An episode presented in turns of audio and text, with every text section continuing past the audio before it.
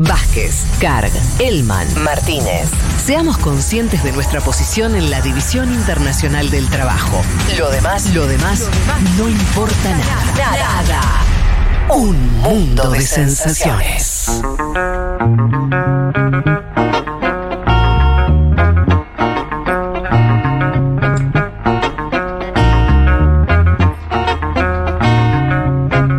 A Ucrania, si se nos despierta. Se, se- ¿Qué? un cabezazo, pegaste. No, no. No, decíamos eh, al, al inicio del programa. eh, Dos meses ya de la operación sí. especial, de la invasión, ¿no? Operación especial le dice Vladimir Putin. Sí, un tema que, que- que, claro, fuimos siguiendo con diferentes ángulos y está bueno quizás volver a la cuestión de, bueno, actualización, de que, que- dónde está hoy el foco eh, militar más importante. Decíamos, hace tres semanas Rusia había anunciado que iba a salir, o sea, que iba a iniciar una nueva operación fuera de la capital, que había sido, digamos, el, el embate inicial, para focalizarse en la región del Donbass, ¿no? Esta región ¿Se dice Donbass o Donbass? yo le digo Donbass. Sí, yo también. Pero, pero le pongo así como ustedes ¿Viste Sí, Mariupol, Putin o Mariupol. Putin? ¿Viste que Claro. Mariupol o Mariupol, Mariupol. Mariupol. Bueno, lo había, lo anunciado hace unas semanas, pero la semana anterior, a partir del lunes, esta operación comenzó, ¿no? Y de esta manera arranca un nuevo capítulo en la guerra. Sí. Decíamos, el Donbass, la región Sí. donde arranca todo. De hecho, decirlo- Juan, decís lo del lunes y fue como también la primera vez que se pusieron de acuerdo, ¿no? Porque Zelensky dijo, sí, finalmente Rusia... Todos dijeron lo mismo. Sí, Claro. eh, los dos dijeron, Sí. sí, Nueva ahora fase, sí, nueva fase, sí, nueva esta nueva fase. fase. Claro, sí. el lunes lo, lo advirtió Zelensky, el martes salió Lavrov, canciller ruso, a, a reafirmarlo. Eh, decíamos la región donde comienza la, la saga, o esta, este último capítulo, si querés, de, de guerra, eh, con la, inde- la- el reconocimiento de independencia de estas dos repúblicas separatistas, Donetsk y Lugansk, que son estas eh, repúblicas eh, en el Donbass, que Ucrania considera como, como provincias. Una región que ya estaba en guerra de 2014. digamos, Sí. ¿no? Entonces, ahora va a haber, por supuesto, un, un nuevo capítulo, pero es una región que ya estaba en conflicto desde hace más de, de ocho años. Decíamos que coincidían Zelensky y el Kremlin ¿no? en, en decir que esto había comenzado. Ahora, es interesante que el viernes, o sea, hace, hace un par de días nomás, Rusia volvió a decir que eh, esto de nueva fase, o sea, como, como en la misma semana dijo, arranca una nueva fase, y el viernes dijo otra nueva fase, y la diferencia fue que en el último comunicado, eh, Rusia habla no solamente de la región del Donbass, sino también del sur. O sea, ahora lo Claro. que está diciendo Rusia es que va a tomar... Anota Mariupol adentro. Claro. No, Mariupol está en, No. en el, en el Donbass. Eh, lo que anota es eh, Odessa. Claro, de hecho ya empezaron los ataques fuertes en Efectivamente, Odessa. ¿no? Eh, vamos para, para ese lado, Dale. ¿no? Em, decíamos, por ahí. Mariupol, una ciudad estratégica en el sur, ¿no? Si uno mira Sí. el mapa, en el sur, la parte este, una ciudad estratégica porque conecta lo que es la zona de eh, Crimea, la península que anexa a Rusia en 2014, con esta zona de, del Donbass.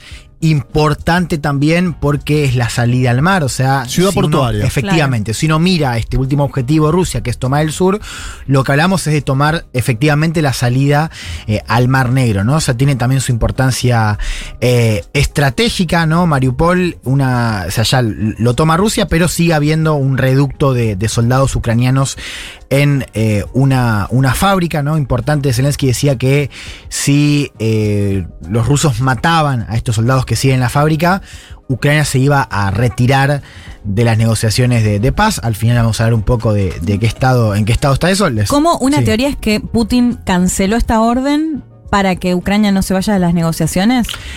Claro, digamos, como, como que no avanzó en asesinar a estos eh, militares. Pero sigue estando en el aire, porque Zelensky dice atención a eso. Ah, porque otra de las teorías era que no que canceló la orden porque no quería perder efectivamente más soldados rusos cuando ya empieza a ver cu- Es que- cuántos hay de, de Sí. soldados de cada No, es que eso hay, pasa que, digamos, o sea, hoy la verdad es que la, o sea, en Mariupol Rusia ya tiene todo cocinado, Sí, todo simplemente preso, ese reducto, claro, Se- están en un sería sótano. perder más claro, soldados están, por algo que ya eh, está un- tomado. eh, son do- eh, más o menos 2.000 efectivos de Ucrania en un sótano en una fábrica. Eso es lo único que queda de, de- de Ucrania, si querés, tenemos militares en Mariupol, pero ya hablamos de la victoria estratégica más importante Sí.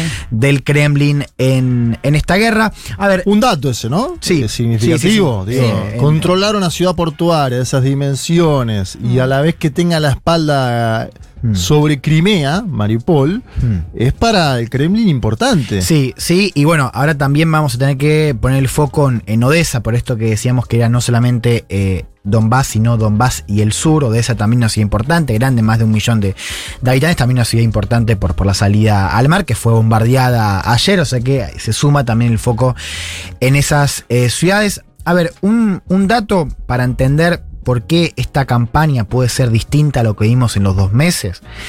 Eh, dicho de una manera más, más simple, Rusia tiene más chance de hacer daño en el Donbass que en Kiev, digamos, por el tipo de terreno eh, diferente. O sea, hablamos de Kiev, una capital con un río en el medio, de una cosa más cercana, donde evidentemente la resistencia ucraniana fue, fue importante eh, y fue efectiva.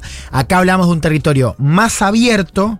¿no? Donde a priori va a haber más protagonismo de lo que es artillería pesada, o sea, Rusia puede avanzar con tanques, o sea, desde un punto de vista militar, Rusia la tendría un poco más fácil para avanzar, digamos. ¿no? Mucho más cerca aparte del, de- ¿no? del, del De la- lugar, de los hechos. efectivamente, ¿no? Eh, por eso Zelensky hablaba de un combate tipo Segunda Guerra Mundial. O sea, él decía, la guerra empieza ahora de una manera. Juan, y la población también, ¿no? Porque no es lo mismo la población del Donbass, esto que planteamos Mm. siempre, más prorrusa, digo.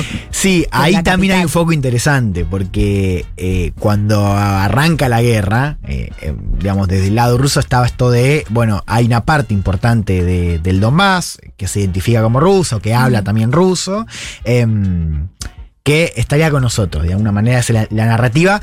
Y hay una contranarrativa eh, muy difundida en Occ- en Occidente, y yo creo que tiene cierto grado de, eh, de verificación, que es claro, de lógica, eh, que es que después de la invasión hay mucha gente del Donbass que antes podía estar, si querés, más cerca de Rusia, Mm. pero que con la invasión, bueno, se fue contra Rusia. Yo creo que es un territorio del cual sabemos muy poco, Poco, y ahora es muy difícil saberlo, pero habría que seguir con atención esto de que la dinámica pudo haber cambiado en estos dos meses, donde el Donbass, si bien no, Sí. no era el foco principal como estamos viendo ahora, sí había enfrentamientos y había... Sí, porque por otro lado también te puedo decir, bueno, pero también era una región que ya estaba en guerra.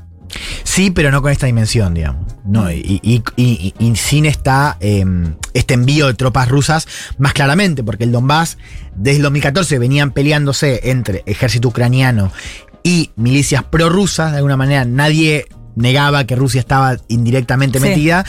Pero lo cierto es que esta es una operación a una escala mucho mayor y ya con el ejército ruso Y con el foco. con otro tipo de armas. ¿no? Sí, con la comunidad internacional mirando, digamos. Mm. Me parece que es eh, bien distinto. Leo ahí una noticia de último momento que Zelensky criticando al secretario general de la ONU Mm. por ir a Moscú antes que Kiev. Sí, Sí. se va a juntar Antonio Guterres con, con Putin. Guterres, secretario general, eh, digo, para no entrar en los memes de la ONU de, de qué lindo el perro muerde, no, no hace nada, es de la es, es el coso de ONU, Sí. bueno, eh, criticado por diferentes actores de la comunidad por cierta pasividad, lo cual es un casi te diría el blanco. Pero no es un paso siempre. igual que Putin haya aceptado este encuentro. Digo, porque hasta, hasta ahora con quién se reunió así. Bueno, no, no, no creo con- que nadie haya querido ir tampoco. Claro, ¿no? Moscú es una, foto distinta, una pero foto venenosa sí recibió a muchos líderes europeos, entre ellos Scholz, Macron, en la antesala. claro, previo, pero digo, en Sí. la guerra ya. no, es que cuesta esa Eh, foto, Leti, también. Ir, a, sí, ir a sí. juntarte hoy con Vladimir Putin. Por ahí después de que vaya el secretario general de la ONU es otra... es me- hoy es más lindo, si para... O sea, vos para- decís que más los mandatarios europeos que no quieren ir más que Putin que no los quiera Seguro, recibir. olvídate. Olvídate, ¿eh? Bueno, otra cosa interesante o, o alarmante también que aparece es el foco en otros países, A ver. por ejemplo Moldavia, porque entre las cosas que dice el Kremlin eh, es esto de trazar un puente desde Rusia, la parte este de Rusia, a lo que es trans... uy, lo voy a decir mal, Transnistria, que es esta región disidente que Sí. está dentro de. Moldavia, pero que es casi un reducto Comunista, ¿no? So- sí, soviético. Lo más cuenta que muy total, bien, lo, eh, lo cuenta periodista en, el libro. la revista- sí, sí, sí, efectivamente, ¿no? Bueno, eh, que claro, digamos, tiene ya un control de facto de, de Rusia y que entonces ya implicaría que es una, una, no una intervención más, pero sí una guerra que en términos geográficos ya empieza a desplazarse a, a Moldavia. Esto fue mencionado por Zelensky en el mensaje que dio ayer. Lo vamos a escuchar al presidente ucraniano que como siempre tiene un mensaje de esto es Ucrania, pero Ucrania es solo el principio. Esta es la ¿no? conferencia que dio en el subte. Efectivamente. Volodymyr Zelensky. Sí, lo vamos a escuchar Dale. al presidente ucraniano, lo voy a traducir en vivo. ¿Qué tal? Hoy, en referencia al ejército ruso, se corrió la noticia de que su objetivo es establecer control en el sur de Ucrania y llegar a la frontera con Moldavia. Bien, esto solo, esto solo confirma lo que he dicho muchas veces, la invasión rusa de Ucrania fue pensada solo como un comienzo Luego quieren capturar otros países. Por supuesto, nosotros vamos a defendernos lo que sea necesario para quebrar la ambición de la Federación Rusa. Pero todas las naciones que como nosotros creen en la victoria de la vida sobre la muerte deben pelear junto a nosotros, tienen que ayudarnos.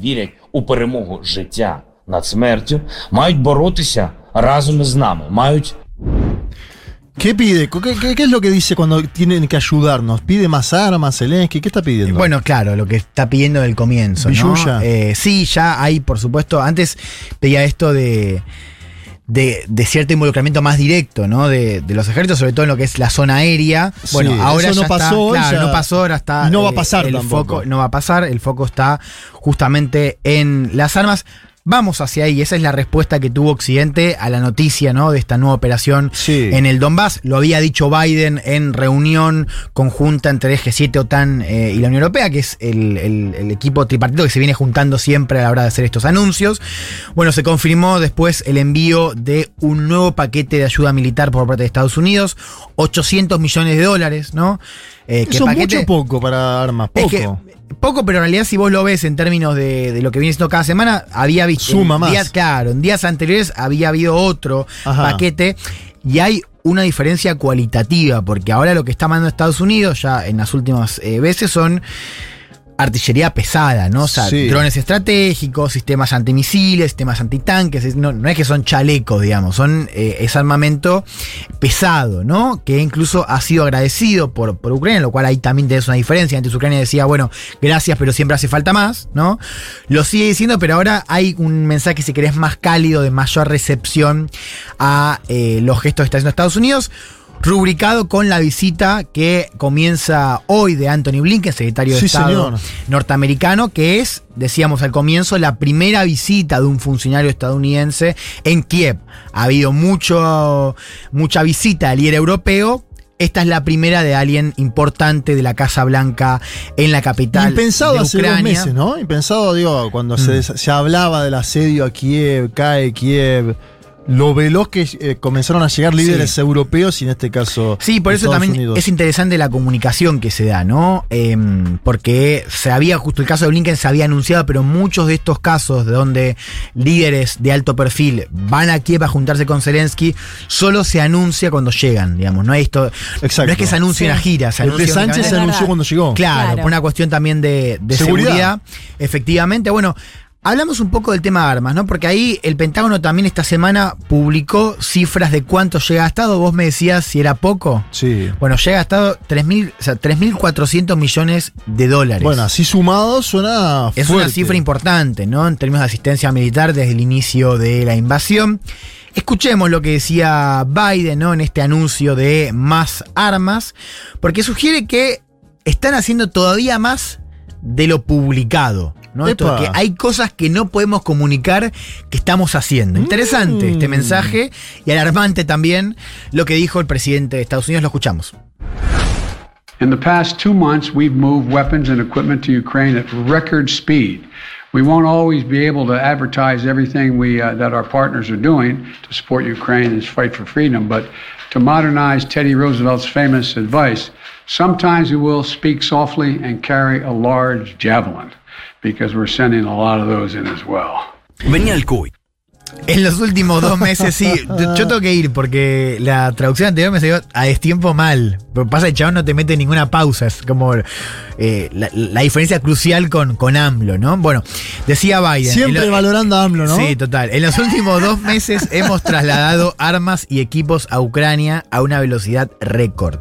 No siempre podremos anunciar todo lo que nosotros y nuestros socios estamos haciendo para apoyar a Ucrania en su lucha por la libertad, pero para modernizar el famoso consejo de Teddy Roosevelt, a veces hablaremos en voz baja y cargaremos una gran jabalina, porque también estamos enviando muchas de esas, ¿no? Un mensaje sutil subliminal, pero no tanto, ¿no? Esto de, bueno. ¿Hay alguna eh, pista de qué es lo. Bueno, yo recomiendo que, se vuelva a escuchar la conversación que tuvimos acá hace un par de domingos con Juan Bataleme, eh, experto en cuestiones militares, que él decía justamente de cómo la OTAN ya estaba dentro en la guerra, si bien eh, no está peleando con su ejército.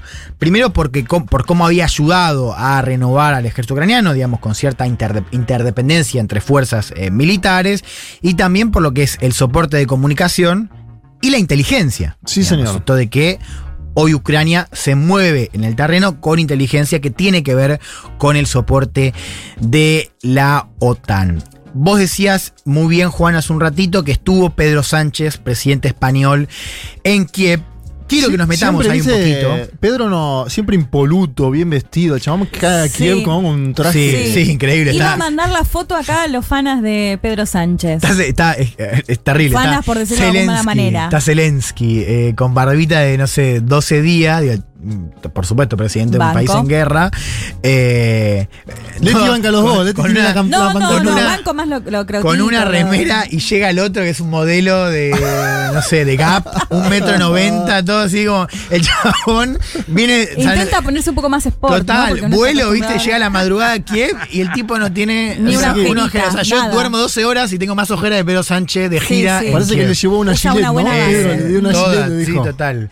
Eh, bueno, anunció también importante este movimiento. Anunció en Kiev lo que es el envío, eh, bueno, el, máximo envío, si querés, en términos de, contenido militar de España hasta el momento. España. Fíjate esto que yo le preguntaba a, nuestro entrevistado francés, porque en el mismo momento que viaja Sánchez, hace Unidas Podemos una conferencia mm. con los partidos de izquierda europea diciendo Ucrania necesita no más armamento. Sí. Y Sánchez va y le dice más armas. Si me permitís ahí también que ¿Cómo están las coaliciones de gobierno? Ah? Es todavía más particular porque Yolanda Díaz, que fue ungida por Pablo Iglesias. Como su sucesora. Claro, vicepresidenta segunda, claro. Yolanda Díaz tiene un mensaje, bueno, similar al de Sánchez en, este sentido de hay que apoyar a Ucrania. Bueno, Unidas Podemos que dice quizás armas no, es, no son la, respuesta. Eh, bueno, 200 toneladas de material que viene de España, eh, vehículos, ¿no? camiones, autos, municiones, eh, y marca un poco un perfil de Sánchez que si uno lo mira en términos europeos, ha levantado cabeza, digo, es uno de los que más se ha jugado, si querés, en términos de mensajes, de despliegue simbólico y también de armas eh, en, esta, en esta guerra, ¿no? Eh, quiero que nos quedemos en Europa. Em, porque Europa, digo, no solamente España es el único país que está mandando artillería pesada, ¿no? Esta nueva fase. Decíamos al comienzo de, eh, lo hemos dicho en otras columnas, esto de que la Unión Europea ha hecho un paso muy importante que no ha hecho antes de utilizar el presupuesto europeo para comprar armas y mandarlas a Kiev. Hay un país que no se está sumando a este último envío de armas más pesadas, que es Alemania. Que es muy importante esto porque también ha generado críticas internas. Lo digo rápidamente, el canciller Olaf Scholz, del Partido Socialdemócrata, se ha opuesto a mandar esta artillería más pesada, sobre todo los, los tanques, alegando esto de que eh, hay un temor a una guerra nuclear y que Alemania no quiere fomentar ese tipo de enfrentamiento. Esto, decía, ha generado críticas dentro de la coalición, sobre todo con los verdes eh, que tienen el Ministerio de Exteriores que, bueno, han criticado y que dicen que Alemania debería estar mandando armas como el resto de Europa.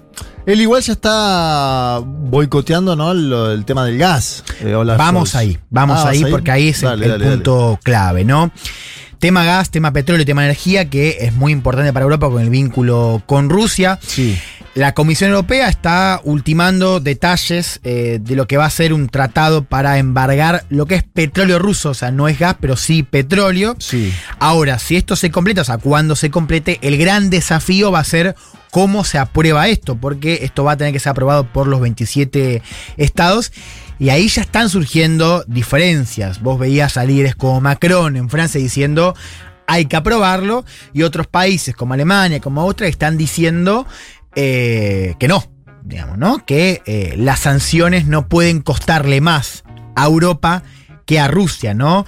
Marcando. Sí, y Macron mismo. Eh, hmm. Hoy está yendo unas elecciones donde va a sacar menos puntaje que en el 2017, dicen los analistas, algunos que están en Francia, en buena parte por la escalada de precios, producto todos están expuestos. Ahora, hay algo que dice Alemania que es verdad, que es que Francia y otros países también, como España, están mucho menos expuestos a este tipo de, embargos que Alemania, que Italia, que tiene una relación más cercana con Rusia histórica, en términos Histórica, como la contaba Efectivamente, eh, de energía. Quiero que escuchemos a una voz siempre interesante, que es la de Joseph Borrell, que es el, el líder, el jefe de la política exterior de la Unión Europea que dio una entrevista. es catalán, Joseph, mm, no sabía. Sí, tiene y tiene ciudadanía argentina. Sí, también. Mira, ¿qué tal, sí. eh? Sí, sí, sí, que estuvo en una entrevista con France 24, donde él reconoce que no hay consenso sobre esto de las sanciones y la cuestión energética, que es el gran tema clave a nivel económico, y repite esta línea ¿no? de Scholz de las sanciones no le pueden doler, más a Europa que a Alemania, un audio, que, perdón, que a Rusia, un audio interesante, lo escuchamos a Borrell. Como le digo, eh, en ese caso concreto no hay un acuerdo. Si lo hubiera, ya lo habríamos aplicado. Pero en, el caso de Ucrania, la Unión Europea ha demostrado una unión mucho más fuerte y mucho más rápida que ninguna otra crisis. En todos los aspectos, en todos, en sanciones económicas, financieras, sectoriales, bancarias, a exportaciones, a importaciones, se han tomado decisiones, más de mil personas sancionadas, eh, cuyos activos han sido congelados y que están prohibidos a su acceso a Europa. Eh, nunca habíamos hecho tanto en tan poco tiempo. La entrega de armas financiadas con el presupuesto europeo, eh, sí, nos falta todavía el petróleo y el gas porque son aspectos en los que no tendría sentido hacernos más daño a nosotros del que le causamos al otro. ¿no? Una sanción se supone que causa más daño al sancionado que al sancionador y si no es así, más vale no tomarla. Interesante por el equilibrio ¿no? que tiene que hacer como jefe de, política exterior de la Unión Europea y acá repitiendo esta consigna de, de Alemania va a ser un tema clave a seguir. Pues yo creo que puede ser el primer escenario donde se empieza a ver esta fisura del bloque europeo, que estuvo unido, lo decía muy bien Borrell, es cierto, se movió de manera unida, de manera rápida, con la cuestión de las sanciones, que fueron históricas, también con la cuestión de las armas, que también lo fue. Pero claro, ahora Francia nos recuerda, digamos, en estas elecciones que una vez que eh, pasa un mes, ¿no? Y el foco de más escandaloso pasa, eh, y se traslada al tema de los costos económicos, bueno, ahí los líderes dicen, bueno, está bien, quizás tenemos que bancar un poquito. El mismo Putin esta semana, ¿no? El, mismo Putin esta semana les mojó la oreja, le dijo, ustedes tienen inflación, porque claro, nosotros contamos... Fue un, fracaso, de hecho así lo dijo, ¿no? Fue un fracaso las sanciones que aplicaron porque, bueno, están viendo una inflación récord en gran parte del mundo. Un Putin que hoy vi una nueva encuesta del Centro de Investigación de Opinión Pública, 80% de aprobación, igual al de Levada, que medía semanas atrás, Levada es un poco más independiente, el Centro de Investigación de Opinión Pública estimo que será menos independiente del Kremlin, pero una aceptación que todavía es grande, ¿no? Sí, sí, sí, que todavía, todavía es, sí, es, bien rotunda y sobre todo si la comparás con la 8 de, cada 10, claro. en esa región. Y sobre todo si 20 años gobernando. También. Bueno, cierro con esto. Pregunta, vuelvo al territorio, ¿no? ¿Cuánto territorio puede tomar Rusia en el Donbass y en el sur? A ver. recordemos esto como contexto. Cuando arranca la ofensiva, digamos, con esta, este reconocimiento de, las, de, las, de la independencia de estas dos repúblicas separatistas, eh, el, territorio que habían fijado en la independencia de estas dos repúblicas eh, no lo controlaban de manera total, o sea, controlaban solo el tercio del Donbass. con lo cual, yo creo que ya estamos viendo avances de Rusia. La pregunta es si va a poder completarlo o no, digamos, o, cuánto va a tomar. Eh, es decir, cuánto va a lograr, o sea, cuánto, o sea, primero si puede lograr este objetivo y en segundo lugar, cuánto duraría, ¿no? O sea, hoy para diferenciar, Lugansk está más cerca de, terminar el, de tomar el control, ahí está, está mejor. En el caso de Donetsk, no. Le, falta, digo, para separar lo que son estos dos territorios dentro del Donbass. Si nos vamos al sur, ahí es todavía más complicado, porque en Odessa lo que vimos en las primeras, las primeras semanas es que Rusia no estaba cerca de, tomarlas. Ahora estamos viendo bombardeos. Lo que digo, para resumir, es que eh, si efectivamente Rusia decide trazar este, este objetivo, e impulsarlo. Esto va a llevar meses, digamos. O sea, si bien ha salido de Kiev Sí. y no vamos a ver una guerra en la capital, aunque sea en el Donbass, esto viene todavía para unos meses eh, más. Hasta fin de año, ¿no? Dice Estados Y Unidos. además, sí. si toma el sur, después ahí va a tener el conflicto con Turquía también. Esa es, claro, otra discusión. Eh, y también hay algo que nos está faltando en esta columna, que es la cuestión de eh, diplomática, que justamente no la mencioné porque no hubo prácticamente avances en la ronda de negociación. Hay un consenso, tanto del lado ruso como del lado ucraniano, y te diría también el resto del mundo, de que hay que esperar a ver qué pasa en las próximas semanas, quizás meses en el Donbass, y recién ahí, evaluando cómo fue esta campaña de Rusia, ahí recién retomar negociaciones que hoy están eh, frisadas. Como decía, esto sigue al menos unos meses más.